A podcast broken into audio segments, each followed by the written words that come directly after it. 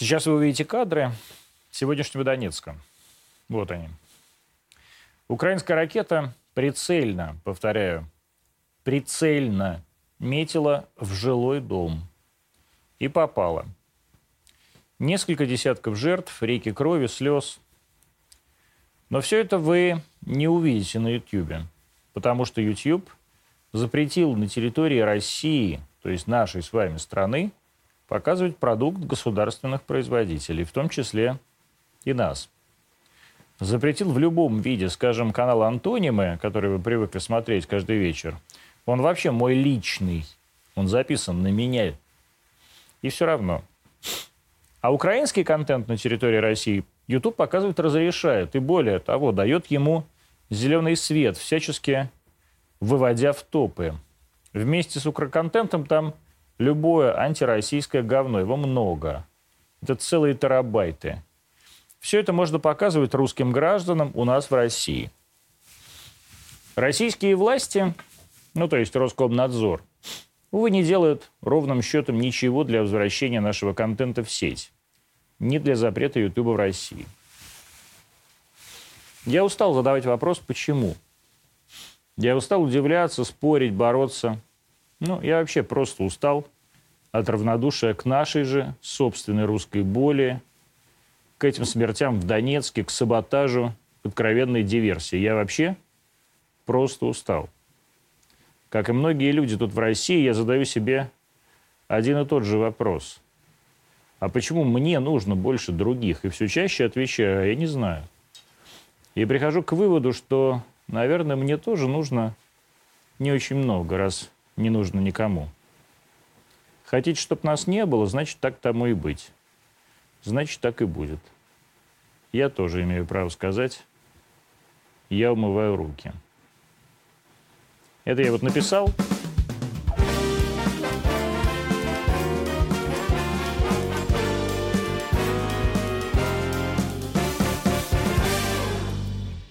Это я вот написал перед эфиром но сел в эфир и хочу вам сказать, черт с два вам. Мы все равно будем вещать, мы будем вещать на всех возможных платформах, и мы вернем YouTube в России. Или никакого YouTube в России не будет вообще. И произойдет это в ближайшие дни. Вот хотите верьте, хотите нет. Мы все равно будем бороться, бороться до конца, и мы победим. Мы победим здесь, в России, и мы победим там, на Украине. И не сомневайтесь, это будет именно так. Як Фуренсон, бывший вице-премьер правительства Российской Федерации при правительстве Черномырдина это было? Да.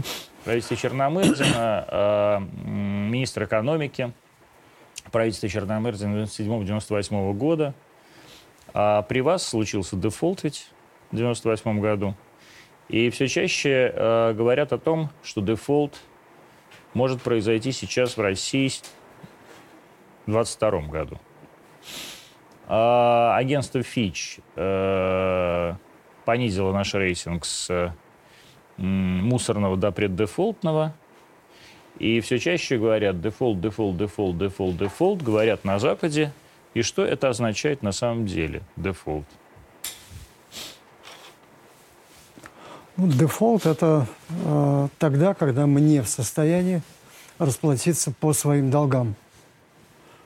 Э, должен сказать, что уровень нашей задолженности относительно э, валового внутреннего продукта страны невысокий, один из самых невысоких в мире, но такая задолженность есть. Это а, государственная задолженность? Это в целом э, задолженность э, российского государства – по всем э, своим обязательствам.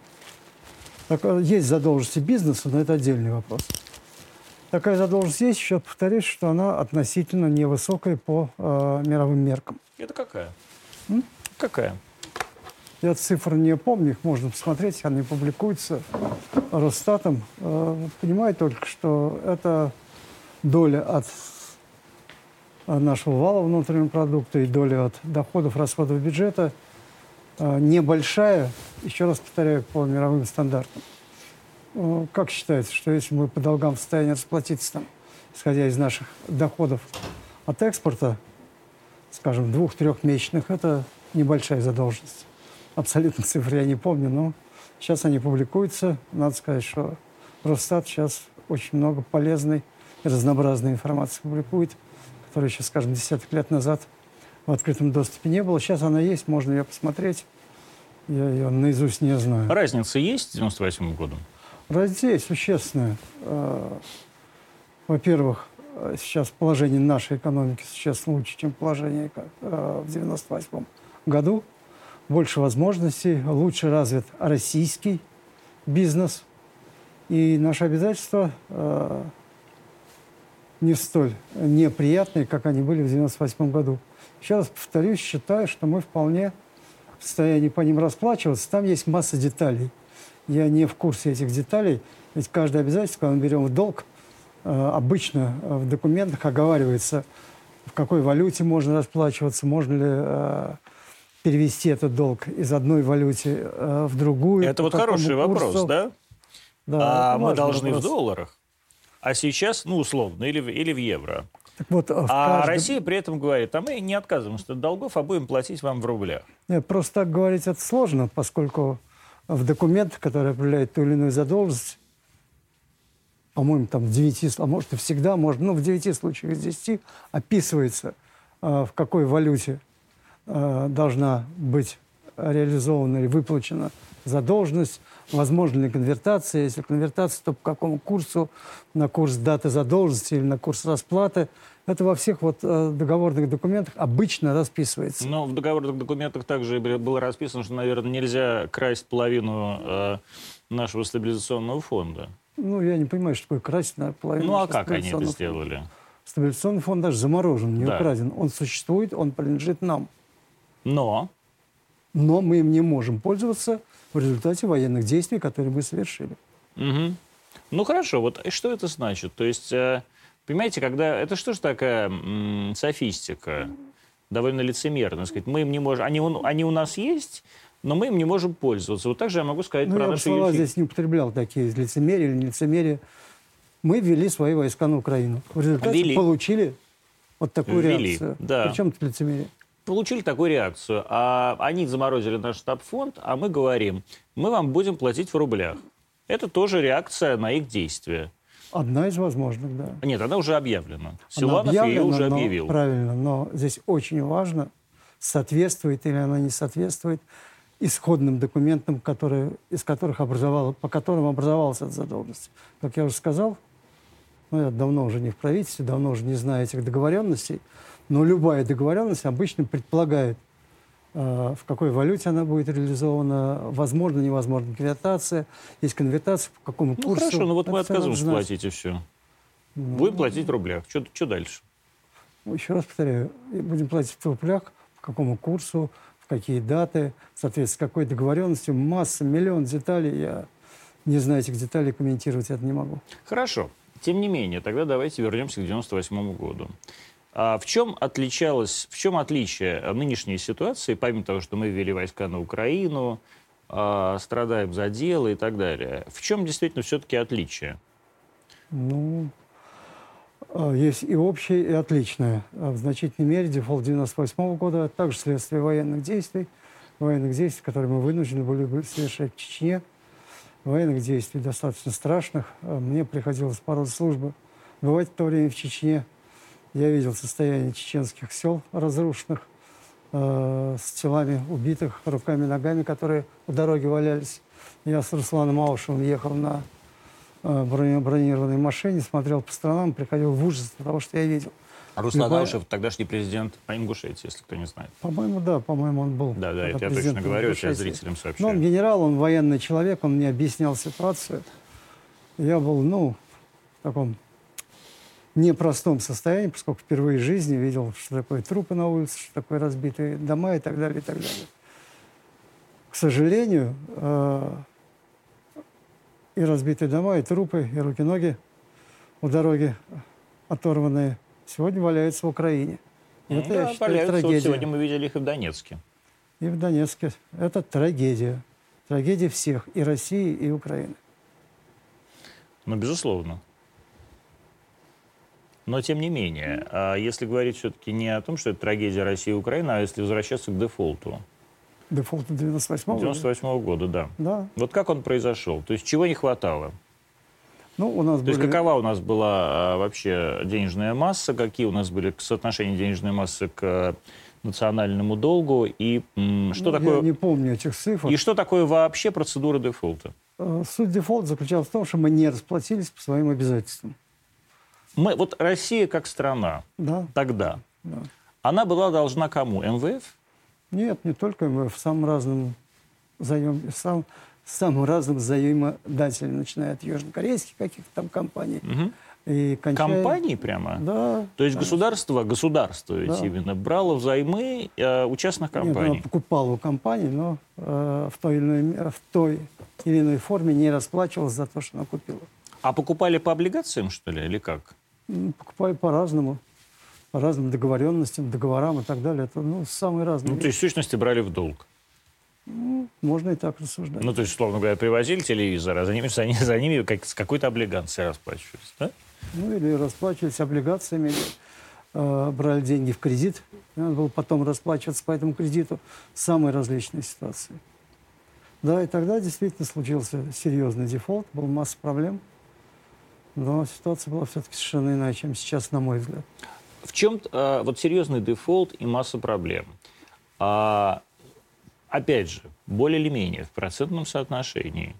То есть вот что такое дефолт? А какое количество денег надо не отдать, да, или какое количество просрочек по платежам надо совершить, чтобы а, либо себ- э, чтобы тебя объявили, э, тебе объявили дефолт, или ты сам себе объявил дефолт? Не, ну, дефолт, он никто его не объявляет, в газетах не печатают, что состоялся тогда тогда А дефолт. как? А так просто мы отказываемся платить по обязательствам, наша валюта обесценивается, ее не принимают э, продавцы каких-то товаров, не при- нам не дают кредит. Вот это суть дефолта в этом. А сейчас что? Сейчас, я думаю, ситуация совершенно иная, поскольку у нас сегодня есть достаточно большие золотовалютные резервы, хотя половина, примерно половина из них, у нас там они держатся 40 миллиардов. 300 миллиардов, да, сейчас. заморожено, э, но есть э, и какие-то еще резервы, там, скажем, в юанях есть какое-то золото. Понимаю, что сейчас курс э, юаня будет для нас очень неудобный. Если мы будем продавать золото, то будем продавать его по очень невыгодной для нас цене. В юане? Все это плохо. Нет, ну и золото можно продавать и на другие какие-то валюты, А мы можем? за исключением э, доллара и евро, насколько. И иены, А, еще и иена, да. и Но швейцарского равно франка, это, ну, все это и плохо. фунта. То есть остается только юань, а остается Ну, какие-то еще и какие-то арабские да. валюты, да. То есть это, конечно, плохо. Это так или иначе приведет э, к э, падению производства, к снижению уровня жизни населения. Совершенно неизбежно. И вот это меня как раз больше всего беспокоит. Мы где-то последние годы все-таки удерживались в районе там, 1-2% роста.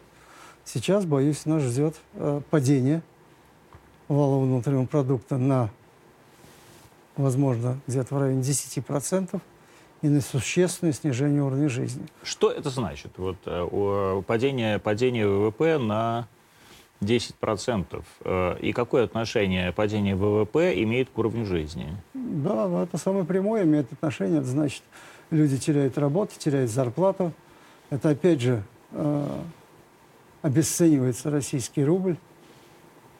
Это многие товары пропадают, пропадают с рынка, поскольку мы не в состоянии купить, а у нас Мы значительная доля импорта. нам их уже и не продают. И не продают, и мы не в состоянии купить, поскольку денег нет. Все это, конечно, плохо, поэтому это и сказывается на уровне жизни населения, на снижении уровня жизни населения. Это неприятно. У нас все-таки худо-бедно, как я говорю, хоть и рост был невеликий, небольшой, иногда были падения, начиная с 2014 года, там, несколько раз они случались, так, то 98%, то 102%, но это все-таки более-менее стабильная ситуация. И уровень жизни, если падал, то он падал на 1%, 2% был, кажется, там пару или тройку лет назад, 97,5%, то есть падение на 2,5%.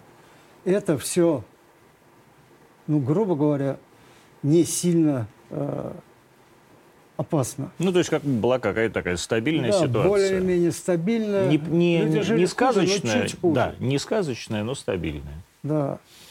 А вот сейчас, боюсь, нам грозит достаточно серьезное падение уровня жизни. Уже не на 1-2%, а на десяток процентов. Это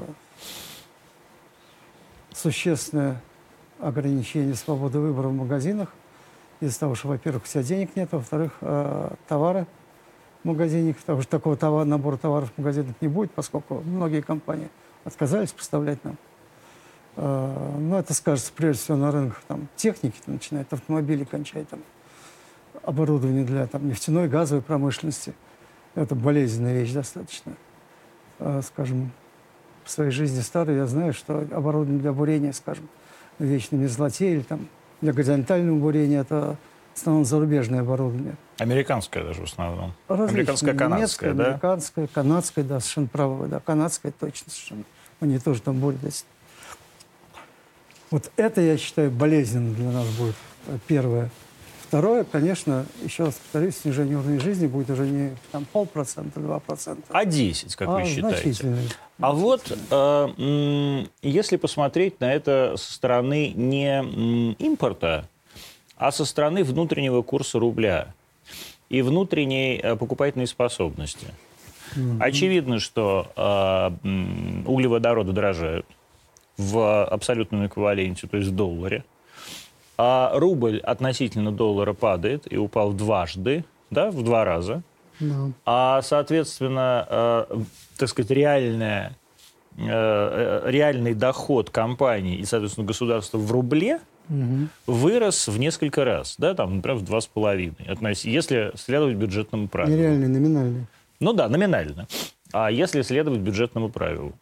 А является ли это какой-то компенсацией за то снижение курса рубля и Нет, вообще? конечно. Нет, Почему? конечно. Потому что, еще раз повторяю, на этот рубль мы не сумеем купить то, что покупали мы за старый рубль. Ну, если все, сумеем, если потому все, нас если это- все, если все мерить в импорте. М? Если все мерить в импорте. Нет, не только импорт. Мы же и внутри страны то, что мы производим, чтобы производить продукцию, мы покупаем запчасти, покупаем элементы, детали и так далее. Сколько рынок для них ограничен. Ну вот, скажем, ну вот я буквально вчера или АвтоВАЗ остановил производство. Не потому, что они захотели его останавливать, а потому, что у них нет там комплектующих, нет запчастей, еще что-то. Это вчера или позавчера, может, дня два назад в коммерсанте я прочел, что АвтоВАЗ остановил. Для меня это трагедия. АвтоВАЗ – это огромный завод, это огромное число людей. У АвтоВАЗа есть поставщики. Не дай бог, АвтоВАЗ надолго встанет. Значит, встанут его поставщики. Вот, на мой взгляд, самая тяжелая ситуация сейчас. Вот я рассуждаю. Знаете, был, э, если начальником был я, когда-то была такая рубрика в литературке, по-моему, да? Если бы я сейчас работал в правительстве, я бы прежде всего был Нет, озабочен. буквально, если бы начальником были вы. Да.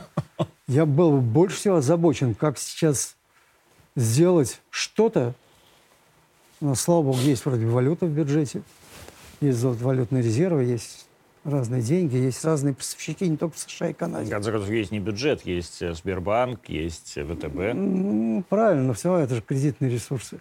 Значит, я продумал прежде всего, как, что и как, на каких рынках купить, за счет каких ресурсов, для того, чтобы каким-то образом, а, и первое, ну, не знаю, первое, наверное, поддержать население, пенсионеров и так далее.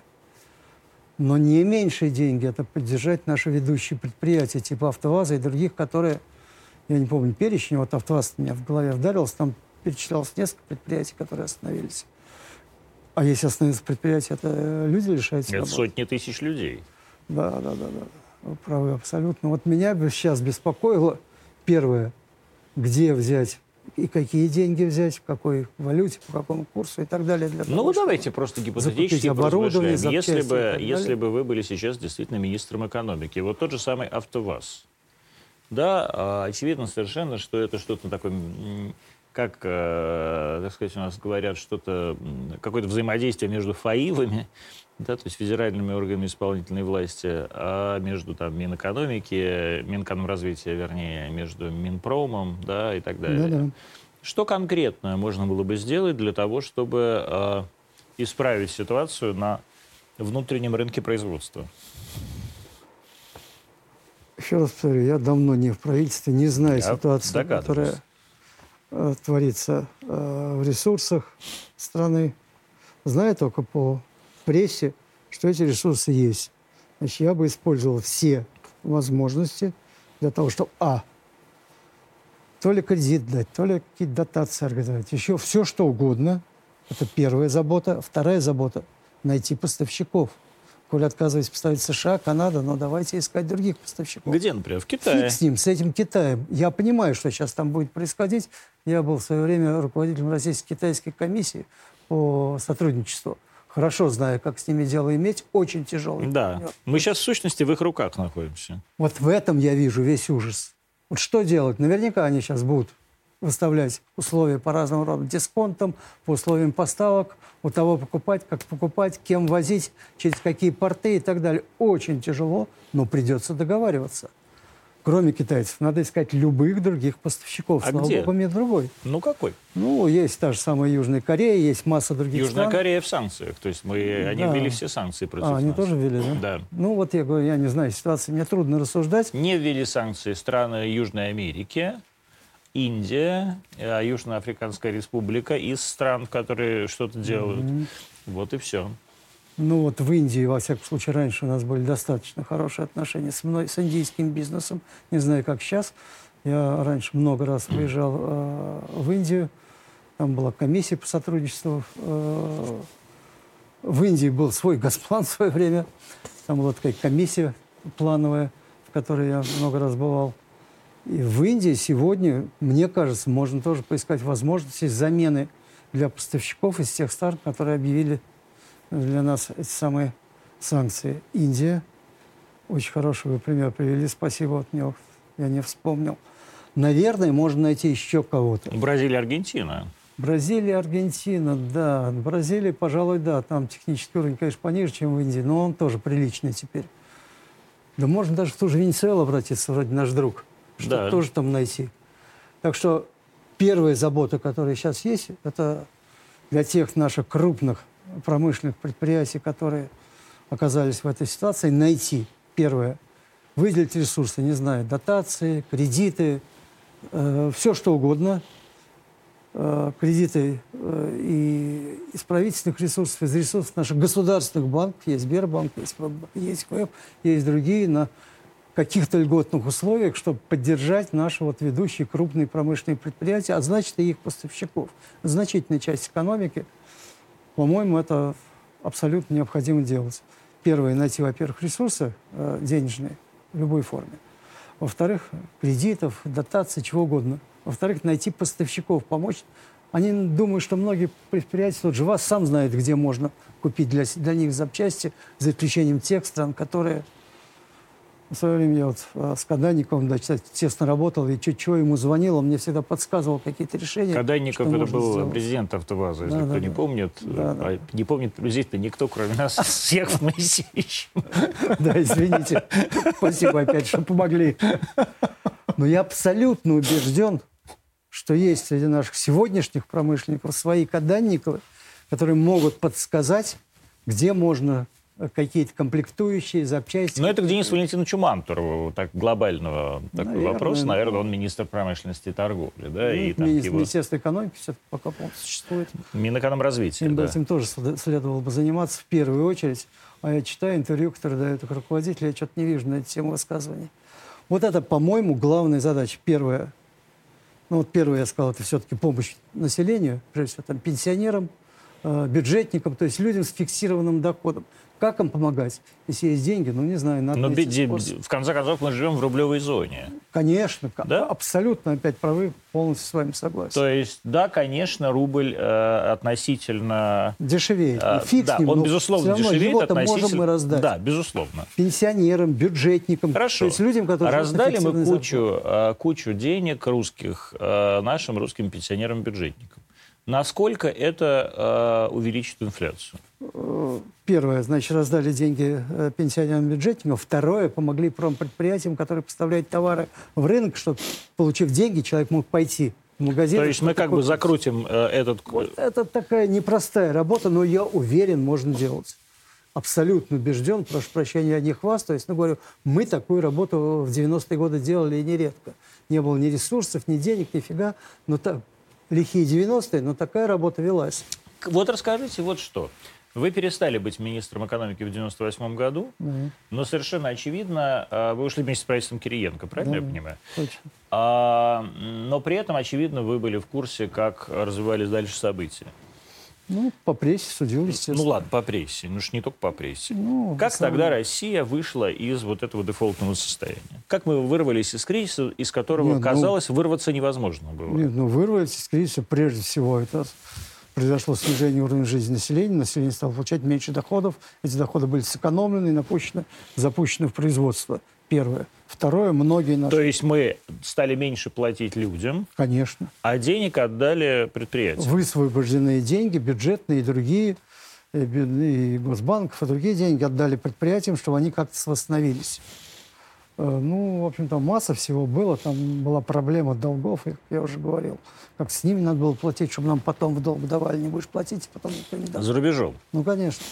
То есть там была масса То проблем, есть вас не интересовало, были то есть другие. никого не интересовала тогда проблема долга людей. Вот, например, Мгм. интересовал, но вот я, условно говоря, мне до сих пор издательский дом «Коммерсант», я думаю, должен, не знаю, полторы тысячи долларов, по-моему, которые он мне тогда просто украл. Ну, ну, коммент, как говорят, без комментариев. Безобразий было очень много, согласен. Было много ошибок, которые делались. Но ситуация тогда и сейчас все-таки существенно различается. Тогда наша экономика была куда менее развитая, чем сегодня, менее разнообразная, менее подготовленная. Сегодня у нас, в общем, я считаю, достаточно развитая экономика, достаточно разнообразная. Э, У нее есть один серьезный недостаток. В ней слишком, как я считаю, со мной многие не согласны, но я считаю, в, ним слишком, в ней слишком выросла доля э, государства. Государство. А как известно, это последние 2000 лет это доказали, что государство э, более слабый бизнесмен, чем частник. Но с санкциями и с тем, что сейчас происходит, доля государства вырастет только, только, только К сильнее. сожалению, скорее всего, это произойдет. И, но еще раз повторю, я в этой ситуации бы, тяжелой бы ситуации, все-таки искал деньги, чтобы как-то поддержать не только пенсионеров, бюджетников и так далее, но чтобы поддержать все-таки предпринимателей, особенно малых и средних. Вот, особо малых и средних. А в то же время очевидно, что малые и средние предприниматели, да, конечно, нуждаются в поддержке. А в то же время, чтобы спасти экономический отрасль, целые отрасли экономики, нужны предприятия, предпри- предприниматели крупные.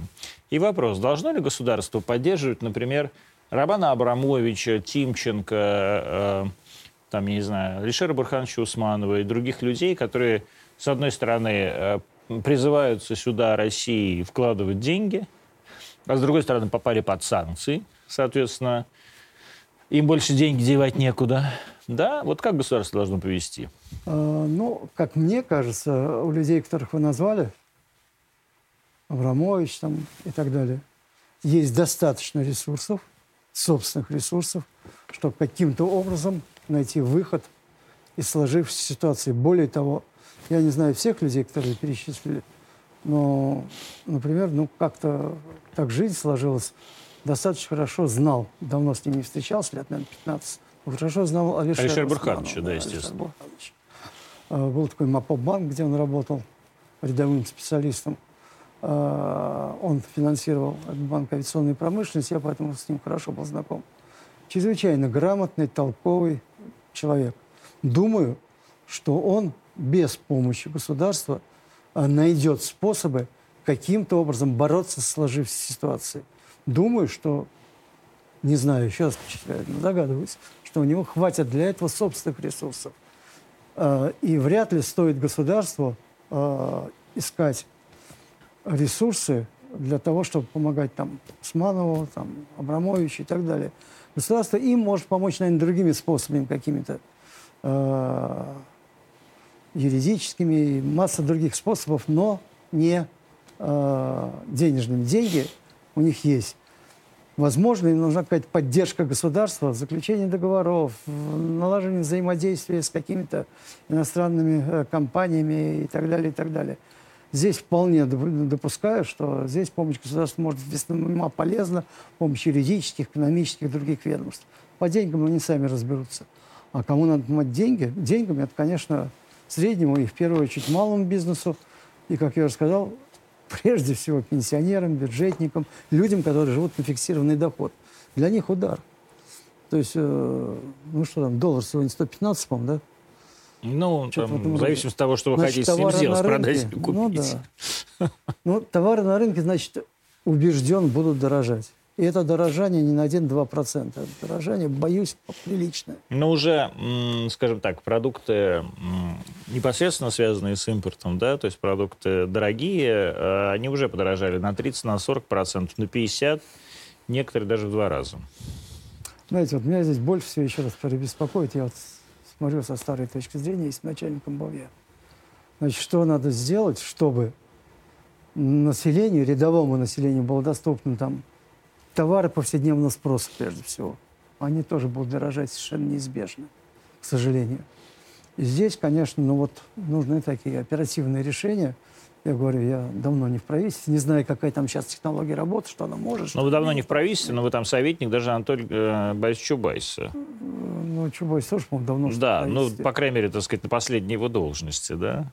Это, ну, В занимается такими вещами. Нет, Да. ну, Роснано я уж в 18 году ушел из Роснана. И Чубайс уже давно не в Роснано. Ну, я и говорю, да, по после, по пос- последних, Чубайс тоже из Роснана уже тоже давно последних выгнали. итерациях, да. Да, Чубайс сейчас занимается как раз очень тяжелым вопросом. Ему опять не повезло. Да, советник Опять. президента, да, по... По взаимосвязи с международными финансовыми организациями. Я Да. давно с ним не общался, с Чубайсом. Не знаю, месяц, месяц или два уже с ним не разговаривал. Но Ну, я это недавно. сейчас- Считайте, что вы недавно общались с С Чубайсом. ним сильно, ему сильно не завидую. Я так себя на минутку представляю. Я когда-то был членом Совета директоров МВФ. Вот я сегодня приезжаю в МВФ.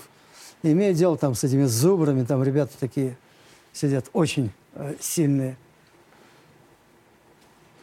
Я был бы сильно э, озабочен, как с ними общаться сегодня. Но ведь вопрос, э, согласитесь, э, в контексте взаимоотношений с МВФ не столько сейчас экономический, сколько политический.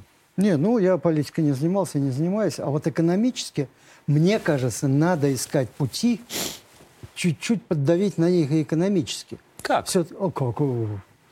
Я прошу прощения, но я многие вещи вслух говорить не могу, но Ну, некоторые какие вещи могу говорите, сказать. да.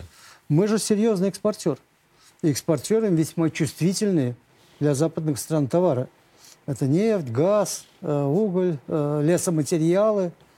В некоторых видах импорта, э, их экспорта, как правильно сказать, их импорта Да, от нас, да. мы Экспорта, играем да. очень суще... наш, наш экспорт. Но, безусловно, смотрите, мы ограничили, мы сейчас запретили поставку э, в санкционные страны, ну, как это у нас называется, список, ну, вообще вывоз из России э, всех минеральных удобрений. Ну, я читал.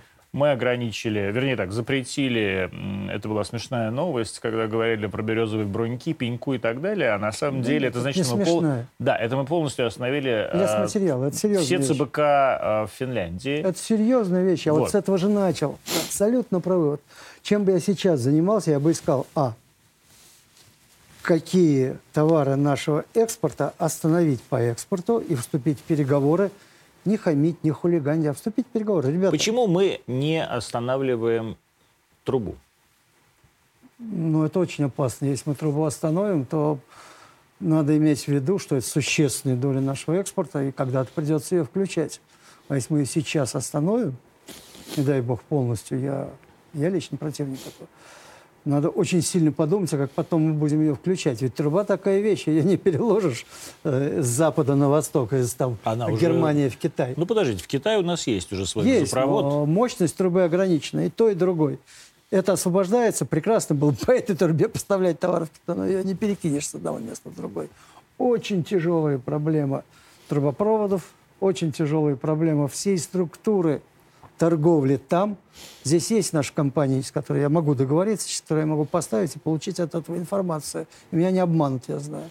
А там нет такой компании. Я вот, прошу прощения, как когда работал в правительстве, я понимал, что это такое. То есть э, я не просто должен что-то куда-то экспортировать, я должен понять, через кого. Кому-то я могу доверять, а кому-то он меня уже раз обманул, я доверять не буду. И такой опыт у меня тоже был, к сожалению, большой достаточно. Причем в странах, казалось бы, самых благополучных, там, Западной Европы, Америки и так далее, и так далее. Везде есть разный бизнес. И у нас, и у них тоже есть разный бизнес. Поэтому это серьезная, трудная проблема, которой должна заниматься и Минфин, и Минэкономика, любые Ну, другие смотрите, ведомства. вы- вот вы все говорите, серьезно, трудно, я понимаю, я понимаю все это. Но очевидно совершенно, что сидят люди, такие же, как вы когда-то, да? Мгм. И есть люди, которые э, за то, чтобы сейчас остановить э, продажу газа на Запад. Думаю, таких нет. Думаете, вообще нет? таких? Нет. Ну а что значит остановить продажу газа на Запад? Газ на Запад – это значительная часть наших валютных доходов. Безусловно, но это, э, Без них мы не прошли. но это главный рычаг влияния на Запад. Нет, остановить нельзя, а, но можно провести серьезные переговоры с какими-то из потребителей. Надо выбрать, с какими переводить. Германия, В Германии, в любых других Польша. странах. Польша, Стопроцентная да, в любых странах провести такие переговоры, а, чтобы как следует э, они озаботились, б, чтобы на будущее самим себе не отрезать э, Возможность... рынок там. Потому что так или иначе, но даже, в общем, как я, бы, если подумать, за исключением, пожалуй, рынка газа, рынок газа никто наш не заменит, я абсолютно в этом уверен. А, многие Ну, на ближайшие нефтепродукты- 10 лет точно. Да, да, правильно.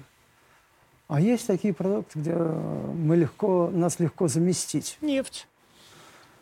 Нефть, некоторые нефтепродукты, те же лесоматериалы, э, удобрения, которых мы много поставляем. Вот по этим продуктам, которых нам могут заместить, нужны аккуратные, очень вдумчивые и очень осторожные переговоры, чтобы не отрубить себе пути на будущее. Я абсолютно убежден, что так или иначе как-то эти события закончатся. Я мечтаю, чтобы они закончились поскорее. Я думаю, многие мечтают. Да, но это месяцы. Не знаю, кто-то говорит годы. Я считаю, что это все-таки не годы. Нет, не все-таки годы. месяцы. Так вот, надо так делать, чтобы через эти месяцы мы могли вернуться на эти рынки.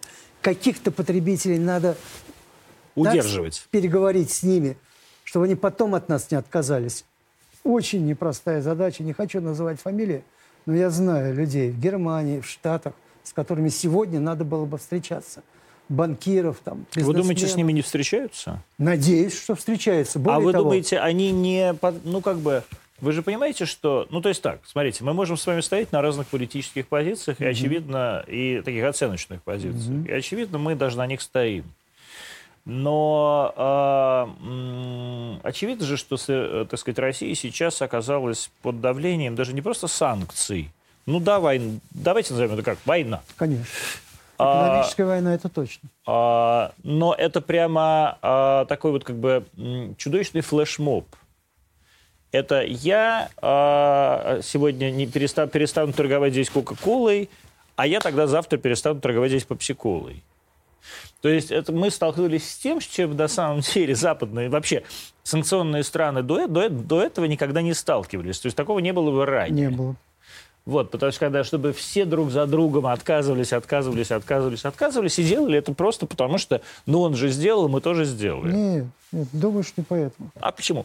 Ну, знаете, я могу э, одну фамилию назвать, когда человека уже Давайте. нет в живых. Есть такой Джереми Азраэль. Был. Был, да. И я вот его представляю сейчас. Вот, вот с ним я бы мог перевести, провести переговоры, и он бы нашел поставщиков, то есть не поставщиков, потребителей, которые купили бы сегодня мою продукцию, ту, которую не покупает никто другой. Я прошу прощения, я бы сделал так, что никакие санкции мне не помешали. Есть третьи страны, есть, ну, помните, в каком, да? Да, я да. да. тогда работал и знал, как мы это в каком обходили. Но я вам об этом и говорю, Я- Яков Моисеевич, тогда было другое время. И другие люди. Правильно? И люди, которые были, на самом деле, как сейчас бы сказали, беспринципные. Я знаю, Циничные. такое беспринципный, циничный. Я знаю, Вот, что... ну просто люди, люди, люди дело. А сейчас мы живем в мире вот этой новой этики. Когда... Я не знаю, что это такое, но я точно знаю, что и сегодня бы я нашел в той же Германии западной, как ее раньше называли, или восточной, неважно, в той же Германии, В любой. и, да, в любой, или в всех Соединенных Штатах Америки, и Канаде, кстати, э, в каких-то других странах, Чуваков, я бы нашел бы... людей, которые меня бы связали с теми, кто со мной бы работал ну, на более или менее человеческих условиях и не драл бы с меня в три шкуры, как сейчас дерут, прошу прощения, некоторые, вот как я читаю в прессе, вижу, китайские потребители. Некоторые китайские компании, которые нас сейчас на уши поставили. Вот, то есть совет нашему правительству. Не работать напрямую с Китаем. Не, не, работайте, работайте. Нет, работайте, но не ложитесь под Ну Китай. вот, ну абсолютно. Ну не, Не ложитесь ложитесь так. под Китай. Не давайте им повод сказать, ребята, вы никуда не... Китайцы очень, ребята, серьезные, очень. Я говорю, я был представителем Российско-Китайской комиссии по экономическому сотрудничеству. У меня там был, не помню его фамилию, такой китайский министр, который был вот такого маленького роста. Учился у нас в Питере, э, в Ленинградском Ленинградском. техническом институте. И он мне всегда говорил, я очень маленький, но очень люблю много есть. Мы страна маленькая, мы страна маленькая, но мы любим много потреблять. С ним было очень тяжело вести переговоры. Он, во-первых, свободно знал русский, Естественно. знал наши обычаи, все знал. Но был порядочный мужик. Мы с ним, скажем, вот э, были на Тулмаш-заводе, он прекрасно им помог потом. И так далее. То есть надо искать вот такого типа людей в тех же Штатах, в Канаде, там, где угодно. То есть Китае, надо искать людей, э, с которыми можно же, я по-человечески договариваться да, я думаю, даже да, в условиях. Абсолютно. Я думаю, тоже этого человека помню только мы с Яковом А, вы знали его, как да? Арманд Хаммер. А, да, который, А, так сказать, Хаммер, сделал вот да. всю эту ситуацию, на самом деле... Я его э, не знал, но Да, ну прессе, понятно, понятно, что мы как, как бы советские Да-да. люди его знаем, поэтому Хаммер-центр. А, Да. А людей, которые даже через стран, а, подставные страны, через третьи Абсо- страны Вот я не могли хотел бы... слова произносить. Вы Но это- абсолютно правы. Да надо сейчас любые санкции. Серьезное дело. Очень серьезное дело. Я считаю, что в значительной мере мы их заслужили. Это мое личное. Я тоже считаю, что зрения. вы, э, вы- каждый человек имеет право на свою Да. точку зрения. Но сейчас надо бросить все, забыть о всех страхах, обидах, горестях и печалях и искать возможность как-то поддержать, а, отечественного потребителя, прежде всего, как я сказал, пенсионеров, бюджетников. Но потребители не... э, Да, потребители, да. Ну, Конечно, нет. И всё что производителя. да. И второе, найти тех производителей, которые есть смысл поддерживать. А вот хорош- имеют см- вот вопрос. и так далее.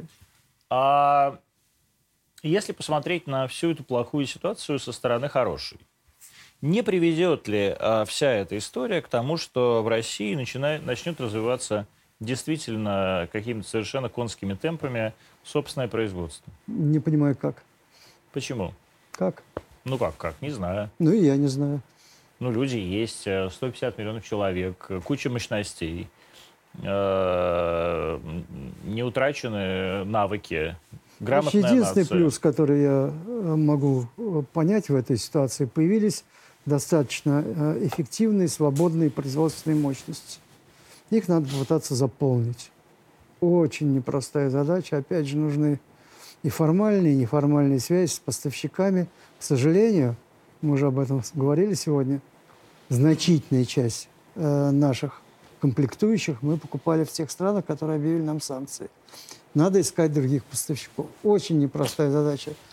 Индия, Китай, там, э, не знаю, кто еще, Южный, как сказать, Америка, там, не знаю, Африка, кто угодно.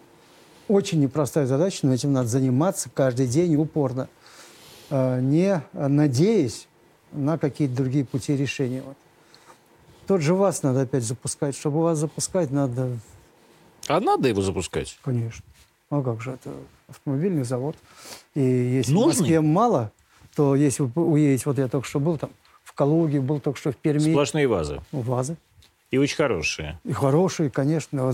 Вас обязательно запускают. Другие наши предприятия, которые производят продукцию, которая имеет спрос на рынке, а ВАЗа имеет огромный спрос на рынке, как и многие другие наши предприятия, к счастью. Этим это отличие от 98 года. Тогда у нас такого уровня производства не было, и такого разнообразия производства не было.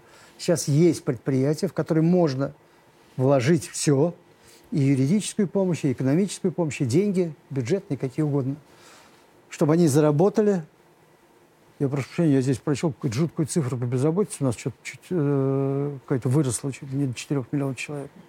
Ну, 4 два миллиона человек при... э, сколько у нас? 90 миллионов, Ну да, да, там от рабочих? 70 до 90, там по-разному считать. Ну да, по-разному считай. э, Но все равно, ну, жуткая деньги цифра. в завод, на завод наймет людей. Ну вот у я людей про это и говорю. деньги. Я про это и говорю. То есть э, э, не приведет ли все-таки нынешняя ситуация к резкому скачку Приведет. внутреннего производства? Приведет. Но все равно мы будем развиваться хуже, чем мы развивались без этого, без этих событий. Хуже.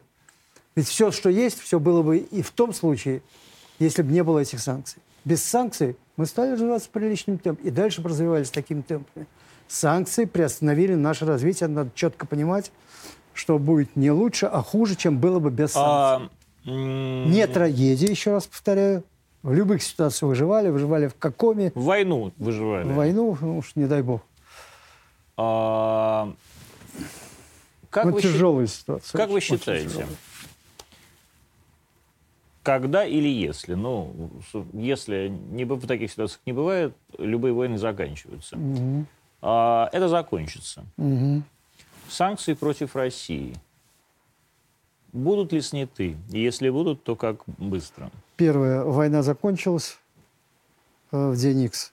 Санкции будут сняты, думаю, через месяц-полтора, не раньше после. Это очень хорошо, это очень, очень оптими- оптимистичный прогноз. А мне кажется, вот я, я знаю, я читал все оценки Да? там. Есть разные оценки. Одна оценка иноземцева я читал, друг, э, которую я очень уважаю. Слава ценю. Иноземцев, наш друг, прекрасный экономист. Я опять же поясняю зрителям. Да. Слава Иноземцев, замечательный Да. экономист. Э, Я читал его оценки, очень, я считаю, хорошие. Но есть и другие оценки, куда А более- какие оценки Ну, Иноземцева? я не, фамилии не помню, но... Нет, какие говорят, оценки что- Иноземцева? А, иноземец оценил, что нам надо говорит, где-то от 8 до 10 месяцев, чтобы выкарабкаться. Считаю, он абсолютно прав. От Очень 8 хороший. 10. До 10, да. А, ну не 80, а Нет, от 8 до 10. 8-10. Ну, то есть не- очень не хороший. очень Я долго. буквально, кажется, вчера прочел блестящая совершенно статья. Практически э, я не могу ее пересказывать, я не учил ее наизусть. Не важно, прочтите статью, а Да, где вы посмотрите. прочтете? Да. Ой, Ну, Посмотрите в интернете. Да, в интернете вчера или посмотрите позавчера. статью «Иноземца», Очень хотите. толково, Я очень сильно. посмотрю. С каждым словом, что он там написал, согласен. Нам придется нелегко, но мысль его, но выберемся. Не так быстро, как некоторые губошлепы говорят, что а, подумали, что чепухать санкции, поскорее выскочим. Не, он там четко совершенно расписывает, я не могу цитировать, поскольку ну, невнимательно тоже читал, Мгм. но он четко расписывает все варианты, все возможности, что надо делать. Я бы, я не, не близко не общаюсь ни с кем сейчас наших правительств, там, изредка общаюсь с Эльчикой Набиулиной, но то очень редко.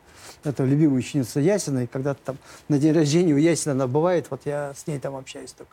То есть говорю это к тому, что Мы не общаясь... надеемся, что Эльвира Сагибизадовна не уйдет в отставку. Я не знаю, уйдет, не уйдет. Давно ни с ней, ни с другими людьми, ни с Силуановым не общался. Но если бы общался, первое, что я бы сказал, ребята, прочтите, что написал иноземец. Толковая вещь человек советует. Слава очень толковый экономист, это правда. Да, и он, главное, вот его отличает от многих других наших экономистов, теоретиков, то, что он смотрит такой с практической точки зрения, а что можно сделать в реальной И жизни, спокойный. а что нельзя. И не Да. психует, как вы правильно Мгм. говорите. Сейчас я читаю массу всяких там каких-то воплей, прошу прощения. Со всех сторон. воплей, соплей, ну, которые ну, совершенно никакого смысла не имеют. Вот э, иноземцев очень так спокойно, взвешенно, и главное, как мне показалось, четко расписал, что можно, что нельзя. Вот у меня даже, а нет, с собой нет. Ну, Но в любом случае, сейчас мы с вами Да. не будем ее Да. читать в эфире. я вот сам цитаты его привел, мне очень понравилось. А есть, я говорю, ну пишут черти что. А, все чепуха, санкции, мы без них жили и прожили. Ну что за чушь? Санкции серьезное дело, как Нет, надо ну, слушайте, серьезно мы без них относиться. что жили. Мы, э, без них как раз мы именно в том-то, что и жили. А сейчас мы оказались с таким количеством санкций, с которых, в которых не оказывалась ни одна страна в мире никогда. Да, да, я же вот сравнивал, в каком, я пережил каком в свое время, тогда я работал в Газплане, ну, в вычислительном центре. Но был связан с этим хорошо, помню, как-то все тяжело давалось, хотя каком, кстати, сегодняшним санкциям, да детский лепет. Я точно не помню, но примерно скажу там, набор каких товаров публиковался раз в год, высокотехнологичных, которые нам не поставляются из тех товаров, которые на Западе уже производятся 4 года, кажется. Кажется, там такие вот, каком-то вот суть его была.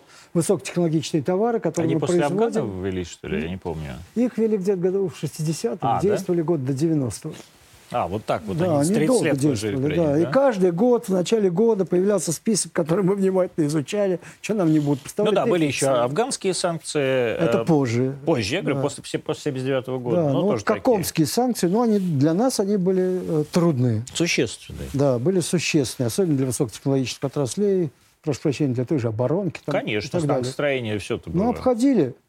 Э, Хотя тогда вы их обходить было труднее. Все-таки тогда все-таки у нас была менее разнообразная внутренняя промышленность, менее какие-то предприимчивые руководители предприятий. Сейчас это частный бизнес, в отличие они очень предприимчивые ребята. Найдут где-нибудь в Корее, там, в Китае, где угодно. Найдут поставщиков. Вот я больше всего на это рассчитываю. Не на родное правительство, а вот все-таки на бизнес. Хотя, к сожалению, доля его в нашей экономике снижается. Это правда. А считаете ли вы, что нужно инвестировать не только в нашу промышленность, но и в регионы непосредственно? Конечно. А как же? А как еще? Ну вот не, не инвестировали, мало инвестировали. А что значит инвестировать в регионы? Инвестировать в регионы, ну вот, например. Давать региональным бюджетам да, деньги? давать региональным бюджетам деньги. Ну вот, например, я по-прежнему, я, значит, смотрите, я являюсь послом мира Ивановской области. А, вот есть город Юрьевец. А, в городе Ю... Хорошо знаю. В городе Юрьевец. Моя нянька любимая из города Да Юрьевец. ладно, вот, как и Валерий Леонтьев. А, в городе Юрьевец был порт. Я уж не буду говорить, что в городе Юрьевец был аэропорт при советской власти. Был просто порт. Город Юрьевец – это город на Волге. И вот этот порт, он находится в ведении регионального бюджета. И для того, чтобы город Юрьевец завести как часы, ему нужно сначала хотя бы восстановить этот порт, он стоит 100 миллионов. И это региональный бюджет. Это не федеральный Нет, бюджет. Не и- просто региональный, а вот региональный бюджет на целевую поддержку Абсолютно. аэропорта, ради бога. Но просто так в региональный бюджет, бюджет деньги я бы не давал. Я знаю, как работают многие региональные бюджеты, и знаю, что, так мягко говоря, не очень эффективно они расходуют свои деньги, в зависимости от того, кто губернатор, кто там близок к губернатору и так далее. Всю эту кухню я хорошо знаю, противно о ней говорить, но она существует и существовала тогда, и существует сейчас. Ну, в ваше, Но- думаю, что в ваше время больше. Сейчас не так, не так сильно. М, Не думаю. Не думаю. В наше время было меньше возможностей, поэтому, может быть, и меньше. Меньше финансовых возможностей у всех. Нет, а вот э, в такие вещи, которые вы упомянули, конечно, конечно, надо давать деньги в региональные бюджеты, целевые деньги. Сейчас есть технологии для этого. Есть банковские структуры, которые могут реализовать не шармачка, а по-серьезному. И будут Как определить список эффективного, неэффективного? Что приведет к росту экономики, что просто будет пущено в никуда? Сложный вопрос, но все-таки здесь главное, я вижу предприятие, вижу, что оно производит. И надо смотреть прежде всего последние, скажем, 3-4 года. То, что они производят, производят, пользовалось реальным спросом на рынке. Покупал это не только федеральный бюджет там, или региональный бюджет, а покупал этот частный бизнес, этот товар по тем ценам, которые были приемлемы для производителя или нет. Это один из таких достаточно понятных критериев. Ну а главное, что, надо понимать, что за предприятие, кто там директор, кто собственник, кто там работает, есть у них свободной мощности, нет, какие у них технологии, современные, несовременные. Это очень штучная работа. Ну вот э, я хорошо знаю, как, скажем, когда вот мы работали там, не знаю, разные люди, э, но, скажем, у меня были замы, которых, которым я доверял, типа там Ивана Монтерова. Потом я поручал, вот езжай туда, посмотри, что там за человек-директор, посмотри, как они работают. И в зависимости от этого я буду давать им деньги или не буду давать деньги. Вот это такое, знаете, деревенское рассуждение.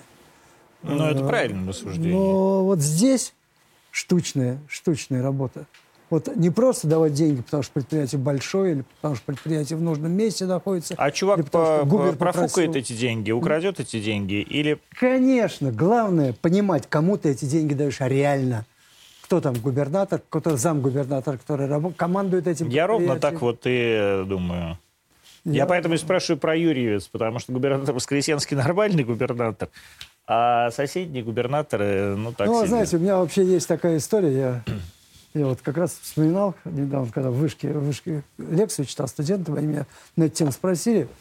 Была такая история, когда я вот как еще был большим начальником, я явился в Думу, и вдруг ко мне побежали обниматься э, Стародубцев, такой коммунист, Да, был прекрасный Иван Петрович Стародубцев. э, Тульский. И Да. был Краснодарский, как ой, И, э, этот самый такой батька, классный. батька. батька Хохол, такой, ой, выскочила фамилия. Ну, виноват. к- Кондратенко. Кондратенко. Да. Вот, кстати, я там э, либерал-демократ и так далее, и так далее, вхожу в эту нашу Государственную Думу, и вдруг Кондратенко э, с э, Васей Страдубцем скакивают, бегут ко мне обниматься. Я с ними прекрасно работал.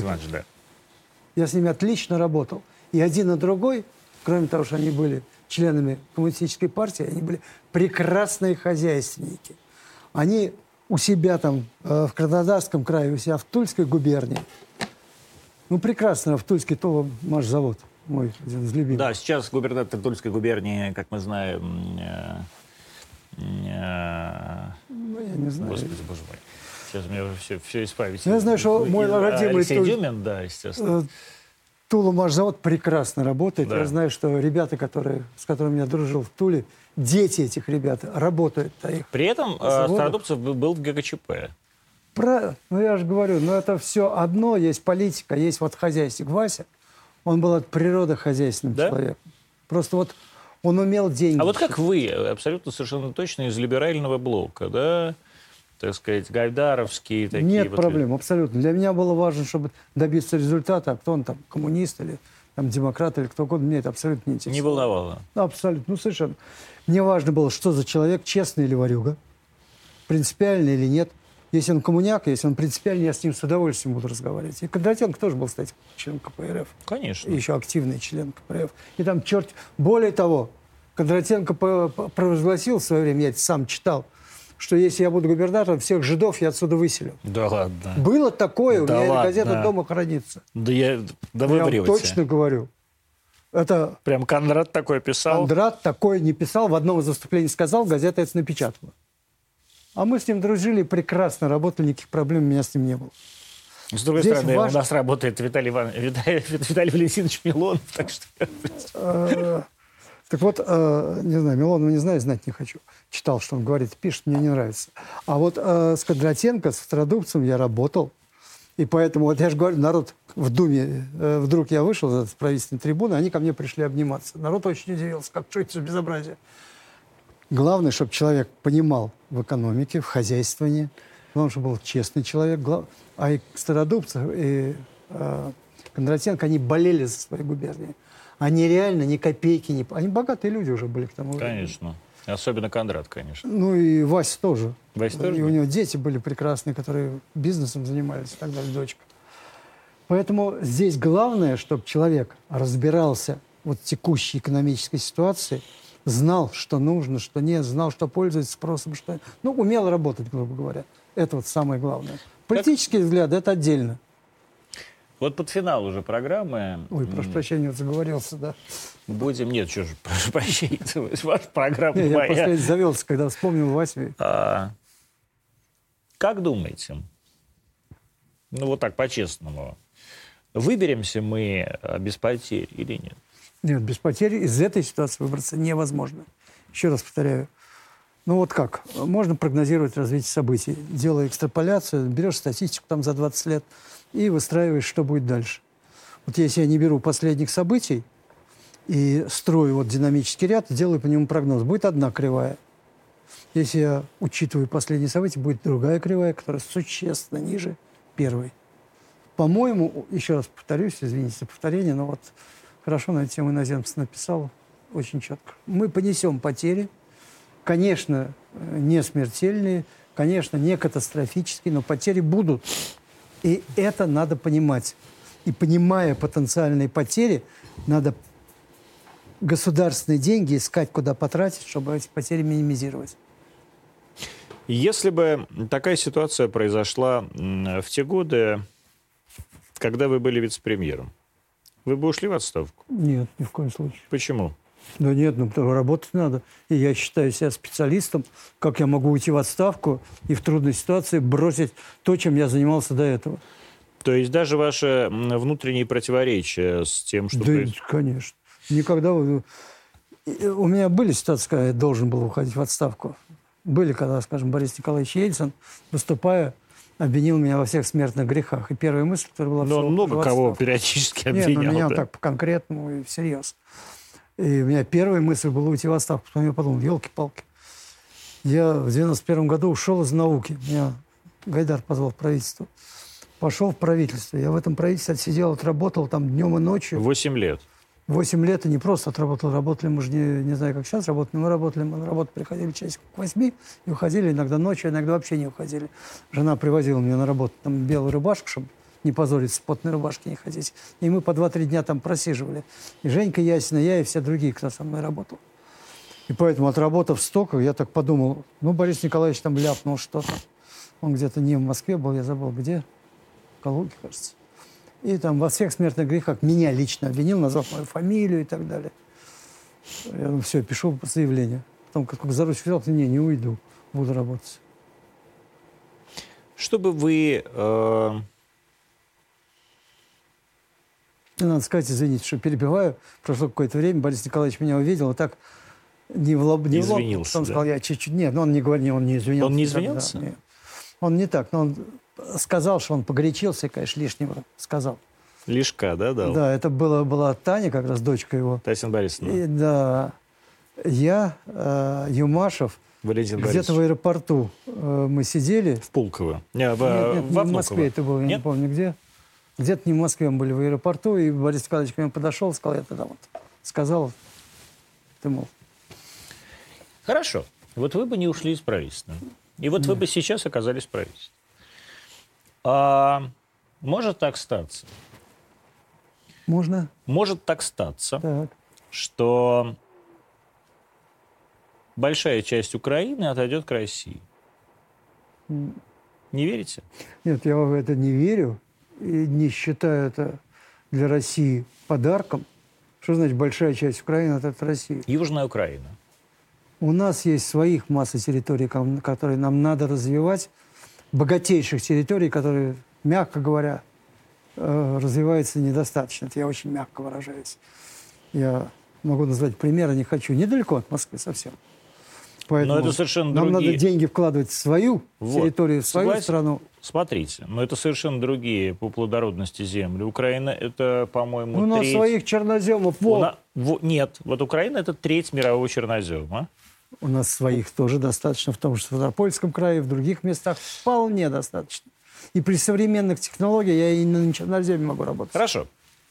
Если все-таки это состоится, не будет ли это экономически большим приобретением, чем те потери, которые мы понесем? Сложный вопрос, это надо считать. Это станет приобретением, ну, лет через 15, как минимум. Ну, это не так долго для истории. Я за эти 15 лет должен буду сделать гигантскую работу. О, ну, однозначно я не отвечу. Очень сложная задача. Во-первых, я говорю, я не политик, но политически считаю это неправильно.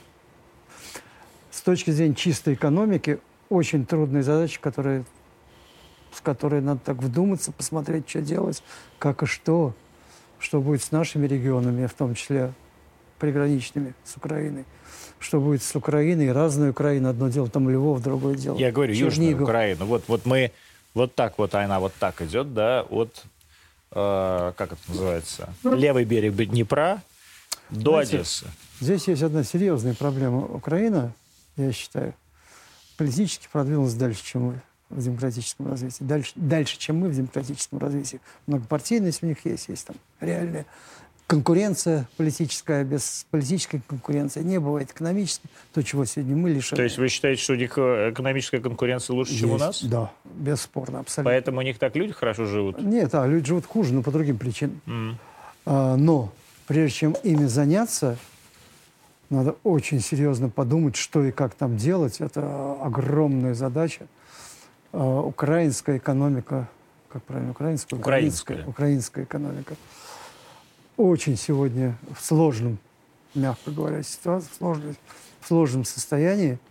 И как ее выводить на более высокий уровень, это ну, очень сложная задача. Это много думать надо. Надо искать специалистов, которые Ну вот если бы тогда такая связи. ситуация произошла, вы бы согласились возглавить э, это экономическое развитие Украины?